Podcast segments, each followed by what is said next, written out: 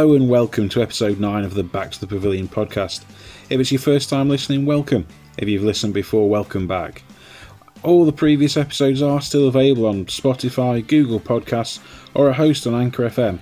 So please do go back and catch up with Jack Russell, David Gower, Matt Machan, or Fabian Cowdrey, amongst others, and find out what they've been doing since they hung up their boots the last time.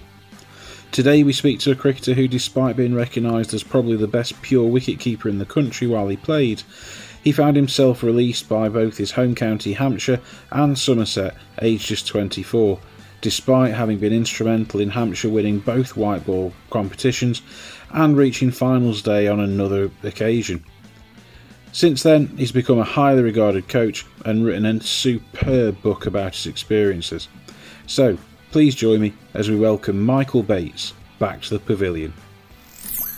Obviously, the people that you that, that are close to you, um, your support network, if you like, they're they're always there. My family, I'm very close to, so I spent a lot of time with them. Ended up moving back in with them, uh, and then a couple of lads that I was really close to at Hampshire, they'd check in and make sure I was all right and stuff. But um, yeah, it is very much like that, really. Um, you know, because you're as, as, a lot of lads similar to me would have would have known nothing different.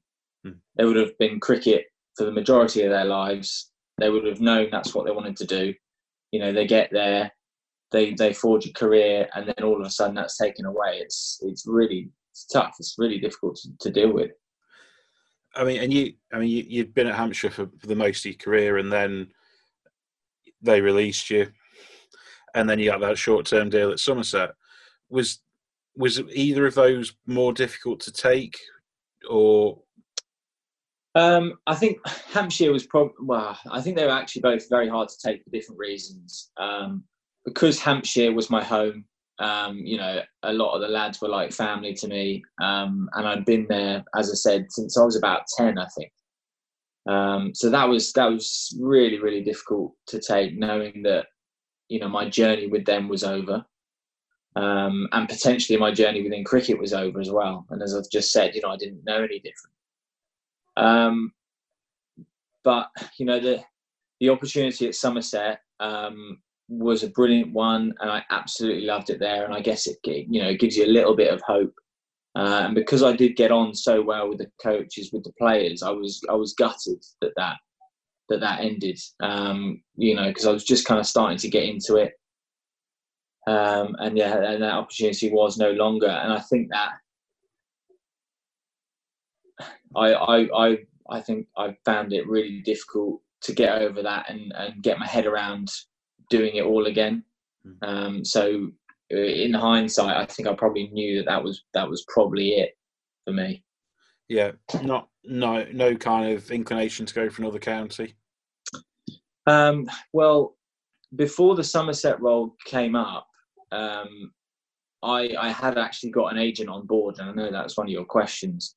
Uh, a bloke called Phil Weston, he was helping me out trying to find counties, and and actually the opportunities were few and far between for whatever reason. Whether you know whether it be the reputation that I kind of built up for myself as as being as as lacking with the bat, maybe. Um, naturally, there's only a couple of keepers on each team's staff, so that made things harder um, considering I wasn't going to get a place purely as a batter. So the opportunities actually weren't easy to come by. Um, so yeah, um, a combination of me just being a bit fed up with it all and the opportunities not being there, I guess.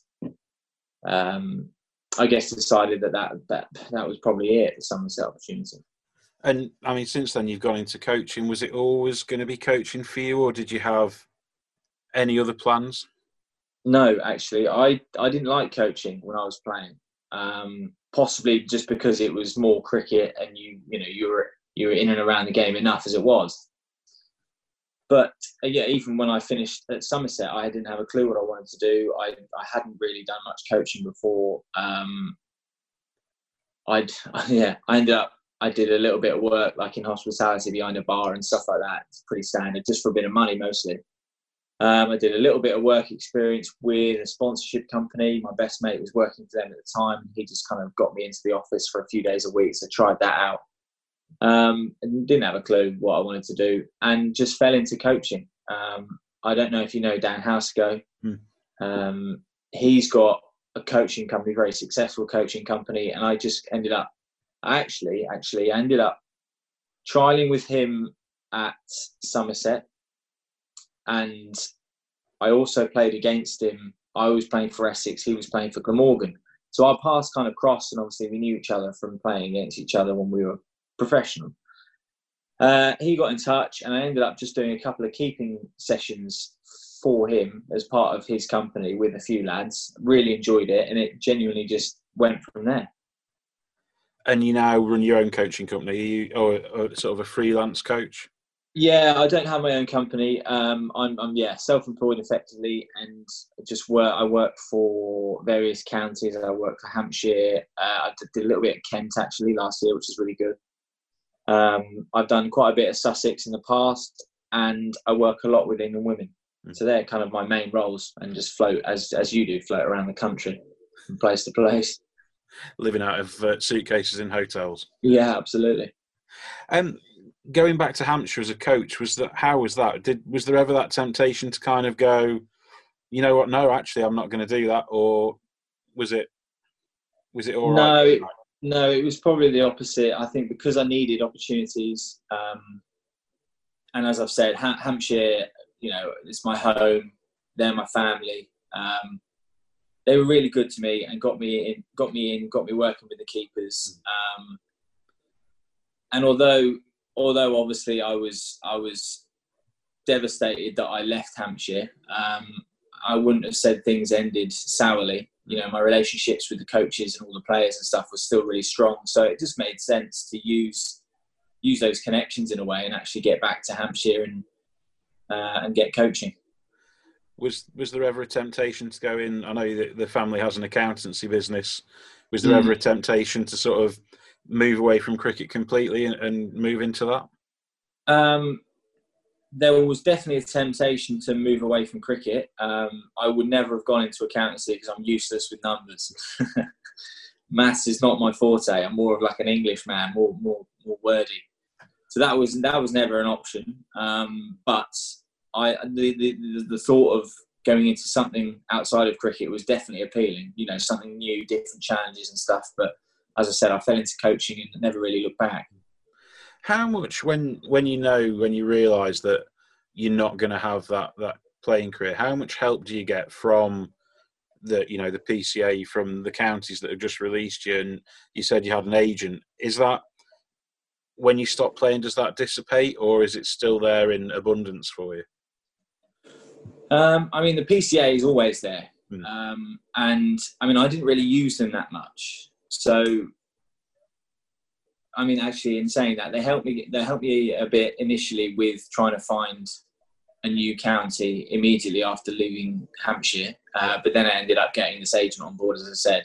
Uh, but in terms of like a support network, I think there's a lot of a lot of support that the PCA offer, but I, for whatever reason, I just didn't really use them that much.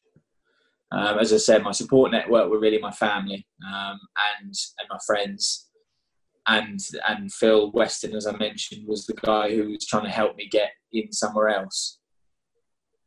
You were always badged quite rightly as being an exceptional keeper, but your batting wasn't quite up to it. Do you think that became more of a self fulfilling prophecy, and people focused on your batting and focused on the negatives rather than on the positives because you had this reputation? Yeah, um, I think it was a combination of a lot of things, and I know one of your questions is about potentially being exposed to first class cricket mm. before I was ready. So I think there was definitely an element of that. Um, having you know having accomplished a decent amount with the gloves and definitely being at the level where I could compete with the gloves at first team level, at first class level. Um, and my batting ultimately wasn't up to speed, wasn't as good as my glove work was. So it did get exposed a little bit. Um, and I guess also maybe because I was so good at keeping, you know, I, I got noticed for that and immediately then got labelled as a guy that's a brilliant keeper but but can't bat. You know, I, I do think it was a bit unfair and I was still young. I was still very much learning the trade, and as I'm sure you know, you know, first class batters don't don't figure it out really until you know like early 30s if we're honest. You know that's the twilight of their career the last kind of five years or so. So for me to get written off in a way at such an early age i think was really unfair. And and it was a monkey that i just couldn't shift. You know just, that reputation just built and built. And it, i guess it got to me massively um, and it ended up being a hole that I just couldn't dig myself out of, unfortunately. I mean, you say you you um you know for that, for those people who, who are listening who don't know, um, Michael's written a fantastic book about his career and, and coming to the end of it. You you talk about how in that book how much you worked on your batting because of that monkey on your back. Does that make you now a better batting coach? Um, I'd like to think so. Yeah, I I definitely think I can I'm able to kind of resonate with players that are struggling more than maybe the next person might be able to. Um, and I've done a lot of reflecting on my career and, and, and how I went about it, and, and, and, I've understood, you know, where I went wrong. Um, and I think those struggles, as you say, I think are really important if you if you want to go on and, and be a coach because you you're to you're to work with loads of different players at different stages of their development. And if you you know if you can't resonate with them if you can't understand what they're going through what they're thinking then you're going to struggle. That's ultimately part well it's a huge part of coaching actually. It's just that mental side of it and, and that mentorship if you like.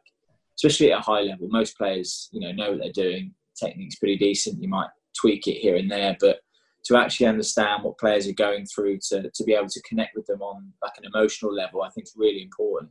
So i would say absolutely. I think those those struggles i went through as a player have definitely put me in, in good stead as a coach. Do you find it easier to coach batting which you had to work at so hard yourself or wicket keeping which came quite easy to you which you know maybe didn't have to work as hard at? Um, see, it's a it's a great question, and actually, I I had to reflect a lot as a coach. I had to reflect a lot on what I did as a player, as, as a keeper, um, because I I was fortunate enough that actually I was I was able just to go out and do it. You know, I, I didn't I didn't think a huge amount about it. Um, I had a very good coach from quite a young age, so my basics were very very strong and solid, robust by the time I got to you know first team. So I was able just to go out and and just play on instinct, uh, rely on those basics that I'd trained years years previous. Um, and as I said, I didn't do much thinking about it, so I had to kind of had to kind of reflect a lot and unravel basically everything that I had built up over the years as a player, and figure out you know why I did this, why I did that. Um, and it was actually really, really it was a brilliant process. I've never thought about the game more now I'm a coach, mm. you know, compared to when I was playing. Um, so it's two complete opposites, I think. Um, keeping, as I said, had to had to think everything through as I did um, when I was playing. Had to think it all through and, and, figure it all out. Now I'm a coach, so I can then obviously relay that and, and figure it out for the players that I'm working with. Uh, and batting wise, I did a lot of thinking about it when I was playing. Um, so I've got that certainly to fall back on as a coach. Um, but also there was there was elements of my game that I didn't understand that I'm now beginning to learn about, and, and my knowledge on batting is is far more robust now as a coach because obviously I'm constantly learning all the time. So yeah, two slightly different ends of the scale actually, but um, I think it's, it's, it's so important, especially well as a coach as a player that you you're always thinking about your game, you're always reflecting, you're always trying to move yourself and you're thinking forward. It's so important. How much uh, did your experiences of playing the game? How much do you see those in your coaching? When you're coaching, do you think back to the coach that you had, or and what maybe you wish you'd had from them? Yeah, I think uh, I'd imagine every player looks back on on their career or reflects during their career on you know on on the on the significant people that have influenced them and their games and i could think of a few coaches that had a real positive impact on me as a player um, but i could also think of a few areas where I was potentially lacking. I think as a as a really young raw player that was I guess put under a little bit of scrutiny and a little bit of pressure quite early on in their career. I'm not sure I had like the emotional support that I feel like I needed at the time. Um, and I would say I've I've tried really hard to provide that for the players that I work with now as a coach myself. Um, and I guess it's something also that's becoming more and more apparent is the mental side of the game and just mental health in general, isn't it? Is people are becoming more and more aware of it and more willing to talk about it now. So it's a, it's a it's a huge huge part of coaching and it's a massive part of the game now. How much time do you think you spend when you're coaching actually working on the technical side compared to the mental side of it? I think it very much depends on the level you're coaching at. If you're coaching at a really high level, um, you know, a professional level, quite often you don't spend much time talking about technique. It's a lot of facilitating, you know, finding different ways of putting players under pressure and constantly trying to push them and improve them that way. Um, and as a result of that, you have a lot of conversations around the mental side of it. Um, it's, pro- it's, it's probably 50 50, if not slightly more towards the mental side of it, I would say it's as I said, it's a huge, huge part of the game, especially at a, an elite level where players have a pretty good understanding of what their technique looks like. Um, you might tweak things here and there, and obviously habits creep in that you have to iron out every so often. But but generally, being there as a support network and, and someone to bounce ideas off and, and talk things through, I think is is almost the main role of a coach. And I guess as you then work down the levels, players become a little bit more technically inefficient. So you have to potentially talk a little bit more about the technical side of things, do a little bit more work on on, on their basics, etc., etc. But um, certainly at the top level, the mental side of it is a huge, huge part. I mean, you talk in your book about it may have been different had Nic Pothas stayed on at, at Hampshire. How much impact do you think having that senior pro would have been for you? What what would you have got from that? I think it would have made my progression into the first team a little bit more gradual, which I think I would have benefited from really for the reasons we mentioned earlier in terms of developing my batting potentially in the second team where I could really learn learn the game, learn the trade without having too much scrutiny and pressure on myself immediately. So I think that would have helped a lot. Um, but you know, he was a guy that had played a huge amount of cricket and he was incredibly experienced, and to be able to learn off him, spend a bit more time with him, have him, you know, help me through whatever I needed help with at the time. I think would have made it would have made a really big difference. Um, but unfortunately, yeah, that wasn't to be. So, so there you go. I think that's something for those that have read my book. That's something he suggested as well. Actually, mm. if Hampshire had extended his contract for a couple of years, he would have, you know, taken me under his wing, as it were, and, and made an effort to really guide me through my career. Yeah, I found it re- reading your book. I found it fascinating that that was never even mentioned to him by Hampshire. You know, you think no a strong senior pro who could go and captain the second team and, and help bring players through. I think that you know I see a lot of counties do that. I know you know Derbyshire, who I follow, had Darren Smith do that last year.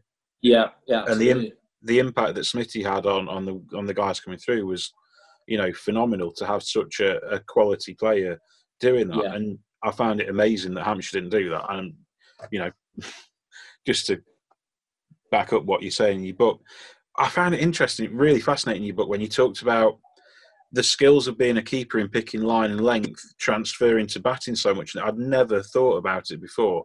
Is that something yeah. you now pass on to your keepers and your batters to really think about? Definitely. I, I remember it frustrated me a lot as a player because, you know, I couldn't quite get my head around how I could be so effective with the gloves and you know potentially lacking with the bat. When when to me they involve very similar skills. But i would say to any player always look for um, you know for parallels between whatever skills you do you know whether it be whether it be batting and keeping um, anything bowling throwing all that sort of stuff. Any anything any links you can make um, it's got to be a good thing. And I, I, think you'd be you'd be silly not to explore that I certainly talk a lot. We've mentioned the mental side of the game, but in terms of my batters and my keepers, I ter- certainly talk to them a lot about transferring mental routines, mental methods that they use for batting that they might be able to implement in their keeping. You know, because it's the same sort of thing. It's the same sort of rhythm. Every ball, you know, the bowler gets to his to his top of his mark. You've got to start switching on. You've got to relax in between balls. So it's it's very a very similar rhythm, and I think the more the more parallels, the more links you can get between the two, the better. Um, your book. I mean, I I think I got it for Christmas and read it very very quickly. I found it really really really interesting. Did you find it quite a cathartic experience to to go through to write it? Yeah, very much so. Um, it was really difficult at the start, and the, the process of writing it, it was, I think it was over a couple of years. So it was a decent amount of time that it took to kind of write it and pull it all together. And at the start, it was really, it was really hard, really difficult because I guess that was the because I'm used to actually talking about, you know, what I'm going through, what I'm feeling. Um, but obviously, with this, I had to. And at the start, as I said, it was really hard, really difficult, just reliving all those experiences that I had as a player that I'm obviously now without. Um, and it gradually got easier and easier and easier. And I, I completely believe that that process of writing the book enabled me to kind of, you know, draw a little bit of a line under my playing career and, and move on, as it were. Um, yeah, so funnily enough, I think it helped. It helped massively, and as you said, it was you know very cathartic looking back, and um, it was it was actually a really important process that I went through to enable me to move on. Did you? I mean, people say some fantastic things about you in the book and the quality of your keeping, and that they can't believe that you're not still playing. Did that make it easier or harder? It actually it did make it very hard. It was really tough. Like whilst hearing those sort of comments is you know it's brilliant. It's very nice for your ego and stuff, and it makes you feel good. But actually, um, you know, knowing knowing people's opinions of you and how many high profile players thought so highly of you for you to now be completely out of the game and no longer doing it you know no longer doing what you were so good at it was it was really difficult to hear really difficult i mean you you I mean, you, you say you were so good at, and you were an exceptional keeper. Do you do you sit back now and have sort of highlights of your playing career that you you still really cherish? Um, yeah, of course. And I think um, my answers would be fairly obvious. The, the trophies we won, yeah. um, you know, that, that final, the final ball at Lords was an incredible moment for it to end how it did. Um, that was my first time I'd ever been to Lords, ever been to Lords, let alone played there. Mm.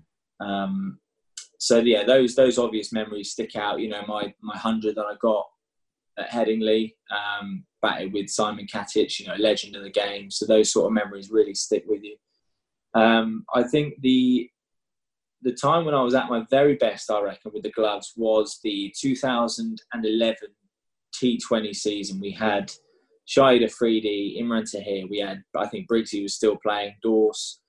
So we had plenty of yeah. slower bowlers. Um, we Hampshire prepared, you know, slow dust heaps that were ragging square, and I was I was in the game all the time, and I absolutely loved it. Completely thrived off it, and having those, you know, the bowlers of that quality, and Mascarenhas would have been in the attack as well. So I spent the majority of my time stood up, and there were so many things going on. The ball was beating about all the time, and I absolutely loved it. And um, that, ironically, we flew through the group stages, and then we, we got knocked out in the in the first game of finals day.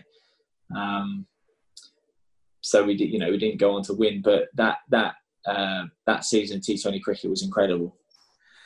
Do you have the same kind of highlights in your coaching career? I, I know, you know, you were working with the women's, you know, England side when they won the World Cup at, at Lords. Does that still have the same kind of thrill for you as a coach as it did as winning there as a player? Yeah, you know what? I had this conversation with someone recently, and I think so. My first I, I did a little bit of keeping and coaching at Hampshire, hmm. uh, but my most involved role, my first most involved role, was with the England women, and it was the year that they won the World Cup 2017. Um, ironically, it was the second time that I'd been to Lords for their final, and of course they won. Um, and watching them win, I was in the stand watching them win. Uh, I I can I had all the same experiences that I did when I was playing and when we were winning. Um, and I guess that was possibly the moment when I realised that actually I can get everything that I loved about playing. You know, the camaraderie, the togetherness, the um, you know, achieving achieving what we achieved, going out, challenging yourself, all those brilliant things that you you get from playing. I realised watching the girls go out there do their thing. I realised that I could get all of those things from coaching, and I think that was probably, you know, probably the turning point, that made me realise actually this is this is what I want to do.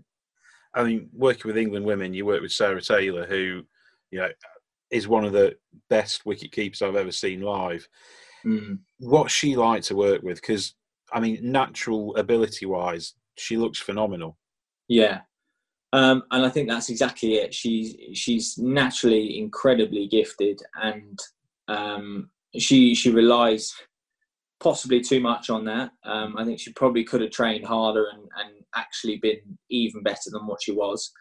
But you're absolutely right. Her natural ability was freakish uh, with bat and with the gloves.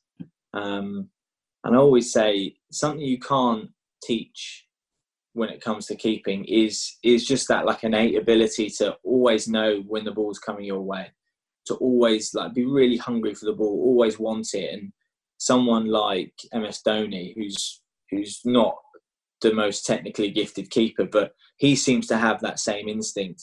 He's just always there when he needs to be, and he's always bang on it when he needs to be. It's like he knows you know the ball's beating the bat every time, and that's something you, you can't teach, and that's something that Sarah had in abundance. Um, and as you know, she was able to do some brilliant things because of it. And then, I mean, Amy Jones has followed on. I mean, she you've got two fantastic keeps to work with. Is she is she as good? Um, I would say actually Amy is technically better than Sarah, um, but Amy has to work on on that side of the game that I just mentioned that Sarah is extremely good at naturally. You know, Amy needs to keep being really hungry and, and constantly expect the ball to come to her, and, and, and she's made huge improvements on that. But uh, whilst Sarah's, you know, retired now, when they were both playing together, we had the two best keepers, mm. female mm. keepers in the world. And I would put Jonesy as the top keeper in the world now within the women's game. Um, so I'm incredibly fortunate to be able to work with those two. Um, but no, Jonesy's Jonesy's improved massively since I first started working with her, uh, and as I said, may even be probably no, probably probably would be technically better than Sarah. Um, so she's got a really exciting future ahead of her. And is that when quarantine and lockdown ends? Is that something that you'll continue to work with with the England women's team? Yeah, I absolutely love working with them. To be honest, um, it's so it's working working with women slightly different to working with blokes. You know, the the relationship, uh, the mentorship that we talked about. You know, they they really value that, and I think because it's one of my core principles as a coach, um, it just works, and I absolutely love it. It's so rewarding working with them. Um, so I, I very much hope to continue that and hopefully actually expand my role with them um, in the near future. I've got to ask. If I mean, you're still only 29, is that right? I've not, yeah, yeah, not aged you drastically. If um, if a county called you up tomorrow and said, Batesy, we're short. You know, we've only really got one senior keeper on our staff. He's bust his finger, and we've got a game tomorrow. We want to offer you a short-term deal. Yeah. How tempting would that be? Uh, very tempting. Um, I think I. I mean, there'll be other players out there that might argue this, but certainly the way I feel about it is I don't. I don't think you ever quite get over not playing. You know, you you don't ever quite properly draw the line under your playing career. And if I, if the opportunity came along to just do it all again, yeah, I think I would. Absolutely, I would. Um, I still, I still, I might. It might take me a week or so to get back into it and get up to speed. But uh, and as you might know, I'm I'm still playing, you know, club cricket and stuff. So I'm not completely out of the game. I would, yeah, I think I'd be silly not to. I would absolutely love that opportunity and and interestingly, I think I would treat it so differently. Um, and it's easy to say, isn't it? Hindsight and having reflected on my career and and what I might do differently had had my time again. But um, yeah, I would I would I would absolutely love it, and I think I would just appreciate every single moment of it.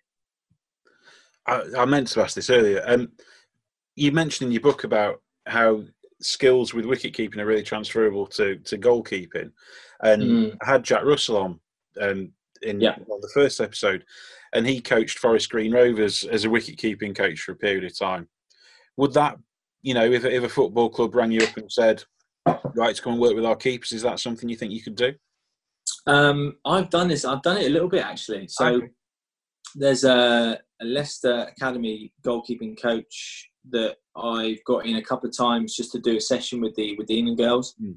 Obviously, he's quite close to Loughborough. He literally lives yeah. down the road, so that's perfect. Um, I've also spent a little bit of time at Bournemouth's goalkeeping department. Um, you know, working with their goalkeepers. I took the Hampshire keepers along. We did a joint session with them, uh, and I've just bounced ideas off off their coaches. Their coaches are brilliant. You know, they're similar to me, really proactive.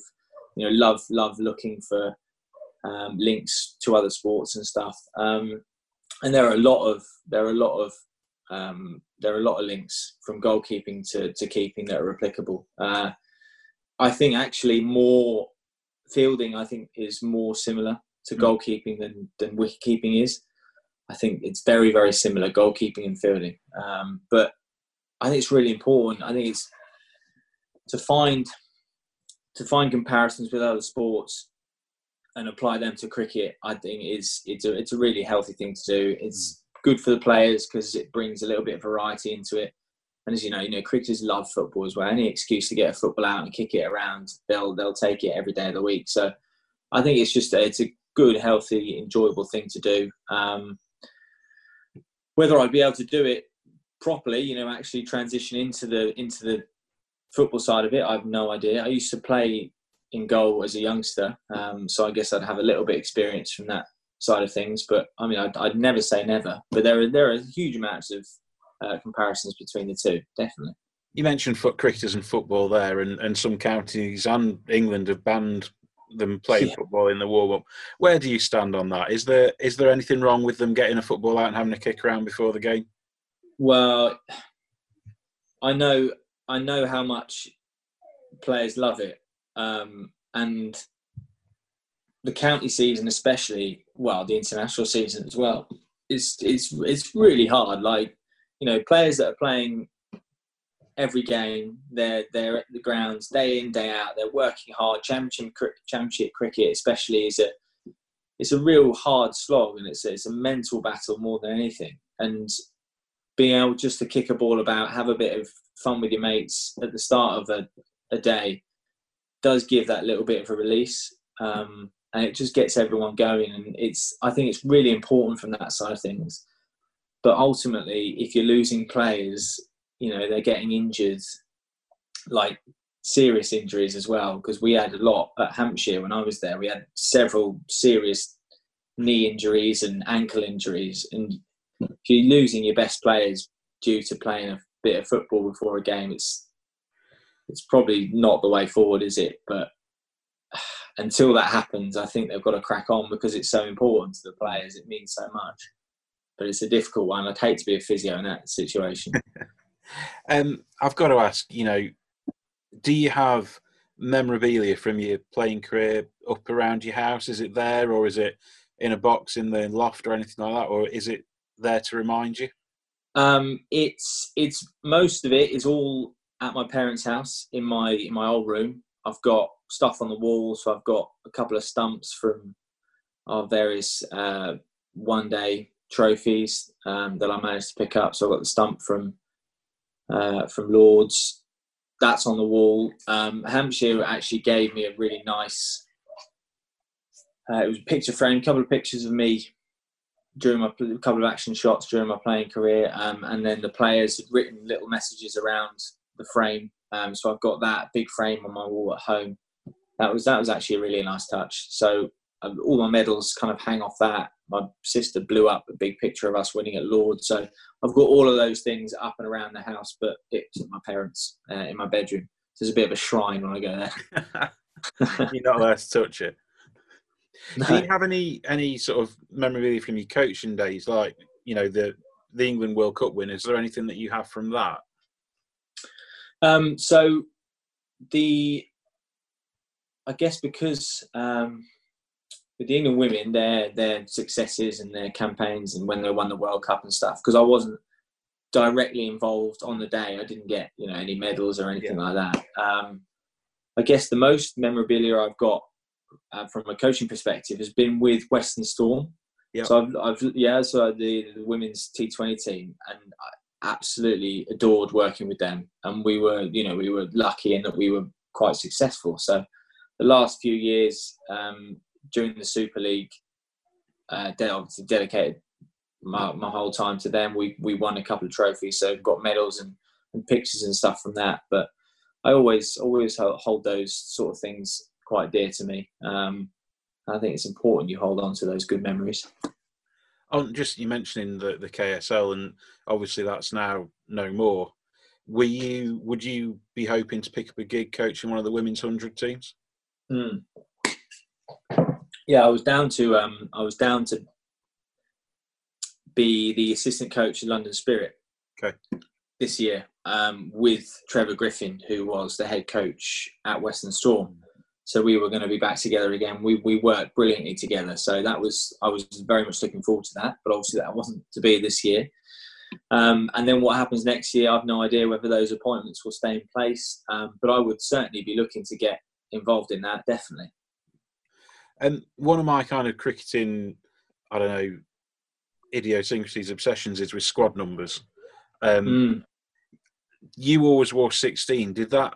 Did you choose that, or was it just given to you? Uh, did it have any significance to you? No, I was just giving it. I was giving it at Hampshire. Um, I quite liked it actually. Sometimes you get well, that was the only number I was given, but I know players sometimes get given numbers that they just don't like and they ask for another one, but it all depends on what numbers are available at the time. But no, I got given that. I quite liked it, so I stuck with it. Um, and I got asked when I went to Somerset what number I'd like, so I requested the same number. Um, and you know, if things move forward from there, I would I would want that same number, whoever I play with. Actually, we've got uh, so Woking, the club that I play for. Yep. Um, the league changed the coloured kit for the one day games. So we had names and numbers on our backs, and I had 16 on that as well. So um, I've yeah, it's it, it, means a lot to me actually number 16. So I will I will keep it for as long as I can. Do you keep an eye out for for number 16s on other teams as well? Yeah, yeah. I do. Yeah, used to. it's funny that isn't it? Um, yeah, I used to just create create teams in my mind just purely of number 16 just to see what we look like. Oh, Morgan's number 16, I think. Um, yeah. Yeah, no, I, I did do that, funny enough. Fellow keeper at Derbyshire, Harvey Hosein, he wears 16. So maybe, you know, yeah. maybe it's the keeper's number. I yeah, did the same last year. I went through all that. I've always, not at any standard, but I've always worn number 19. Mm. And I went through the counties last year and looked at every number 19 who there was and tried to see how can how many times it appeared and it was half of the counties had a 19 and half didn't so suddenly I, I had a greater affinity for nine, nine counties over the 18. Yeah, there you go. What advice would you give to a young cricketer starting out today, or what advice do you give to young cricketers starting out today for their career? Um, I would I would encourage them to think about the game as much as they can. Um, as I said, I was I was possibly a little bit passive when I was younger. You know, I just got swept up in in, in the bubble and and drifted a little bit maybe. Um, so I would encourage them to, to think as much about the game as they can, draw as much knowledge from anyone as possible. You know, all, all the all the senior players they get exposed to, just just pick their brains constantly, um, and and be with that, be really smart about the way you train. So I would have said, particularly with my batting, I worked really hard, but I think I could have worked smarter. Mm-hmm. So those two things combined, you know, always reassess, reflect, and think about your game, and try and train really smart and savvy. Um, and the last thing would just be to try, try and enjoy it, try and live in the moment as much as you can, because um, it's really easy to get swept away by it all and uh, put a lot of pressure on yourself. Um, be really aware of the external pressures, and I think that that that builds up as it did as it did with me, um, and it takes away from from why you were playing in the first place. You know, I, I wish I wish I had just taken a step back every so often and kind of appreciated what I was doing, how good it was, and, and just try to enjoy it a little bit more. And Michael Bates in five years' time, what where mm. he and what's he doing? Um, well, I've, I've, obviously got I've got my my aspirations and my goals within coaching. Um, ultimately, I'd love to become a head coach um, whether that be with England women, whether that be at a first class county, or, or whether that's even beyond that. Um, but you're probably looking at kind of, you know, 10, 15 years mm. for that to happen. Um, so my journey between now and then, um, hopefully getting more and more involved in the women's game. Um, I'd quite like to explore potentially the opportunity to, you know, to do some specialist wicket keeping with uh, the England team, the, the men's team, for example. I work really closely with Bruce French, mm. um, so that might be an opening somewhere along the line. Um, but that's you know, it's all it's all part of my journey. I'm constantly trying to learn, um, develop myself as a person, as a coach, um, and, and hopefully eventually get you know get to that, that that top spot of being head coach somewhere. I have no doubt that Michael could and probably should still be doing a job for a county today, and I'm gutted we didn't get to see him keep wicket more often. Watching him behind the stumps is truly a thing of beauty, and if you haven't seen much of him, then go on YouTube and check him out. While I'd love to have seen him play more, it would have deprived many keepers and players an amazing coach to guide them through their careers. As I mentioned in the podcast, Michael's written an excellent book with an equally excellent writer, Tom Hewlin, about his career. The book's called Keeping Up, and if you're looking for some lockdown reading, I can wholeheartedly recommend it. Next time on the Back to the Pavilion podcast, we have a cult icon from New Road in Worcestershire, a man who recorded match figures of 1265 and the small matter of scored a century in the same match. So, join me next time to find out what Jack Shantry's been doing since he hung up his boots as we welcome him back to the pavilion. As ever, I'd love to hear your feedback on the podcast player suggestions, or anything else that you'd like me to ask them. The best way to get in touch is through Twitter, where you can tweet me at, LloydZilla. That's all from me today, so please take care of yourselves and others. I look forward to seeing you soon. Bye bye.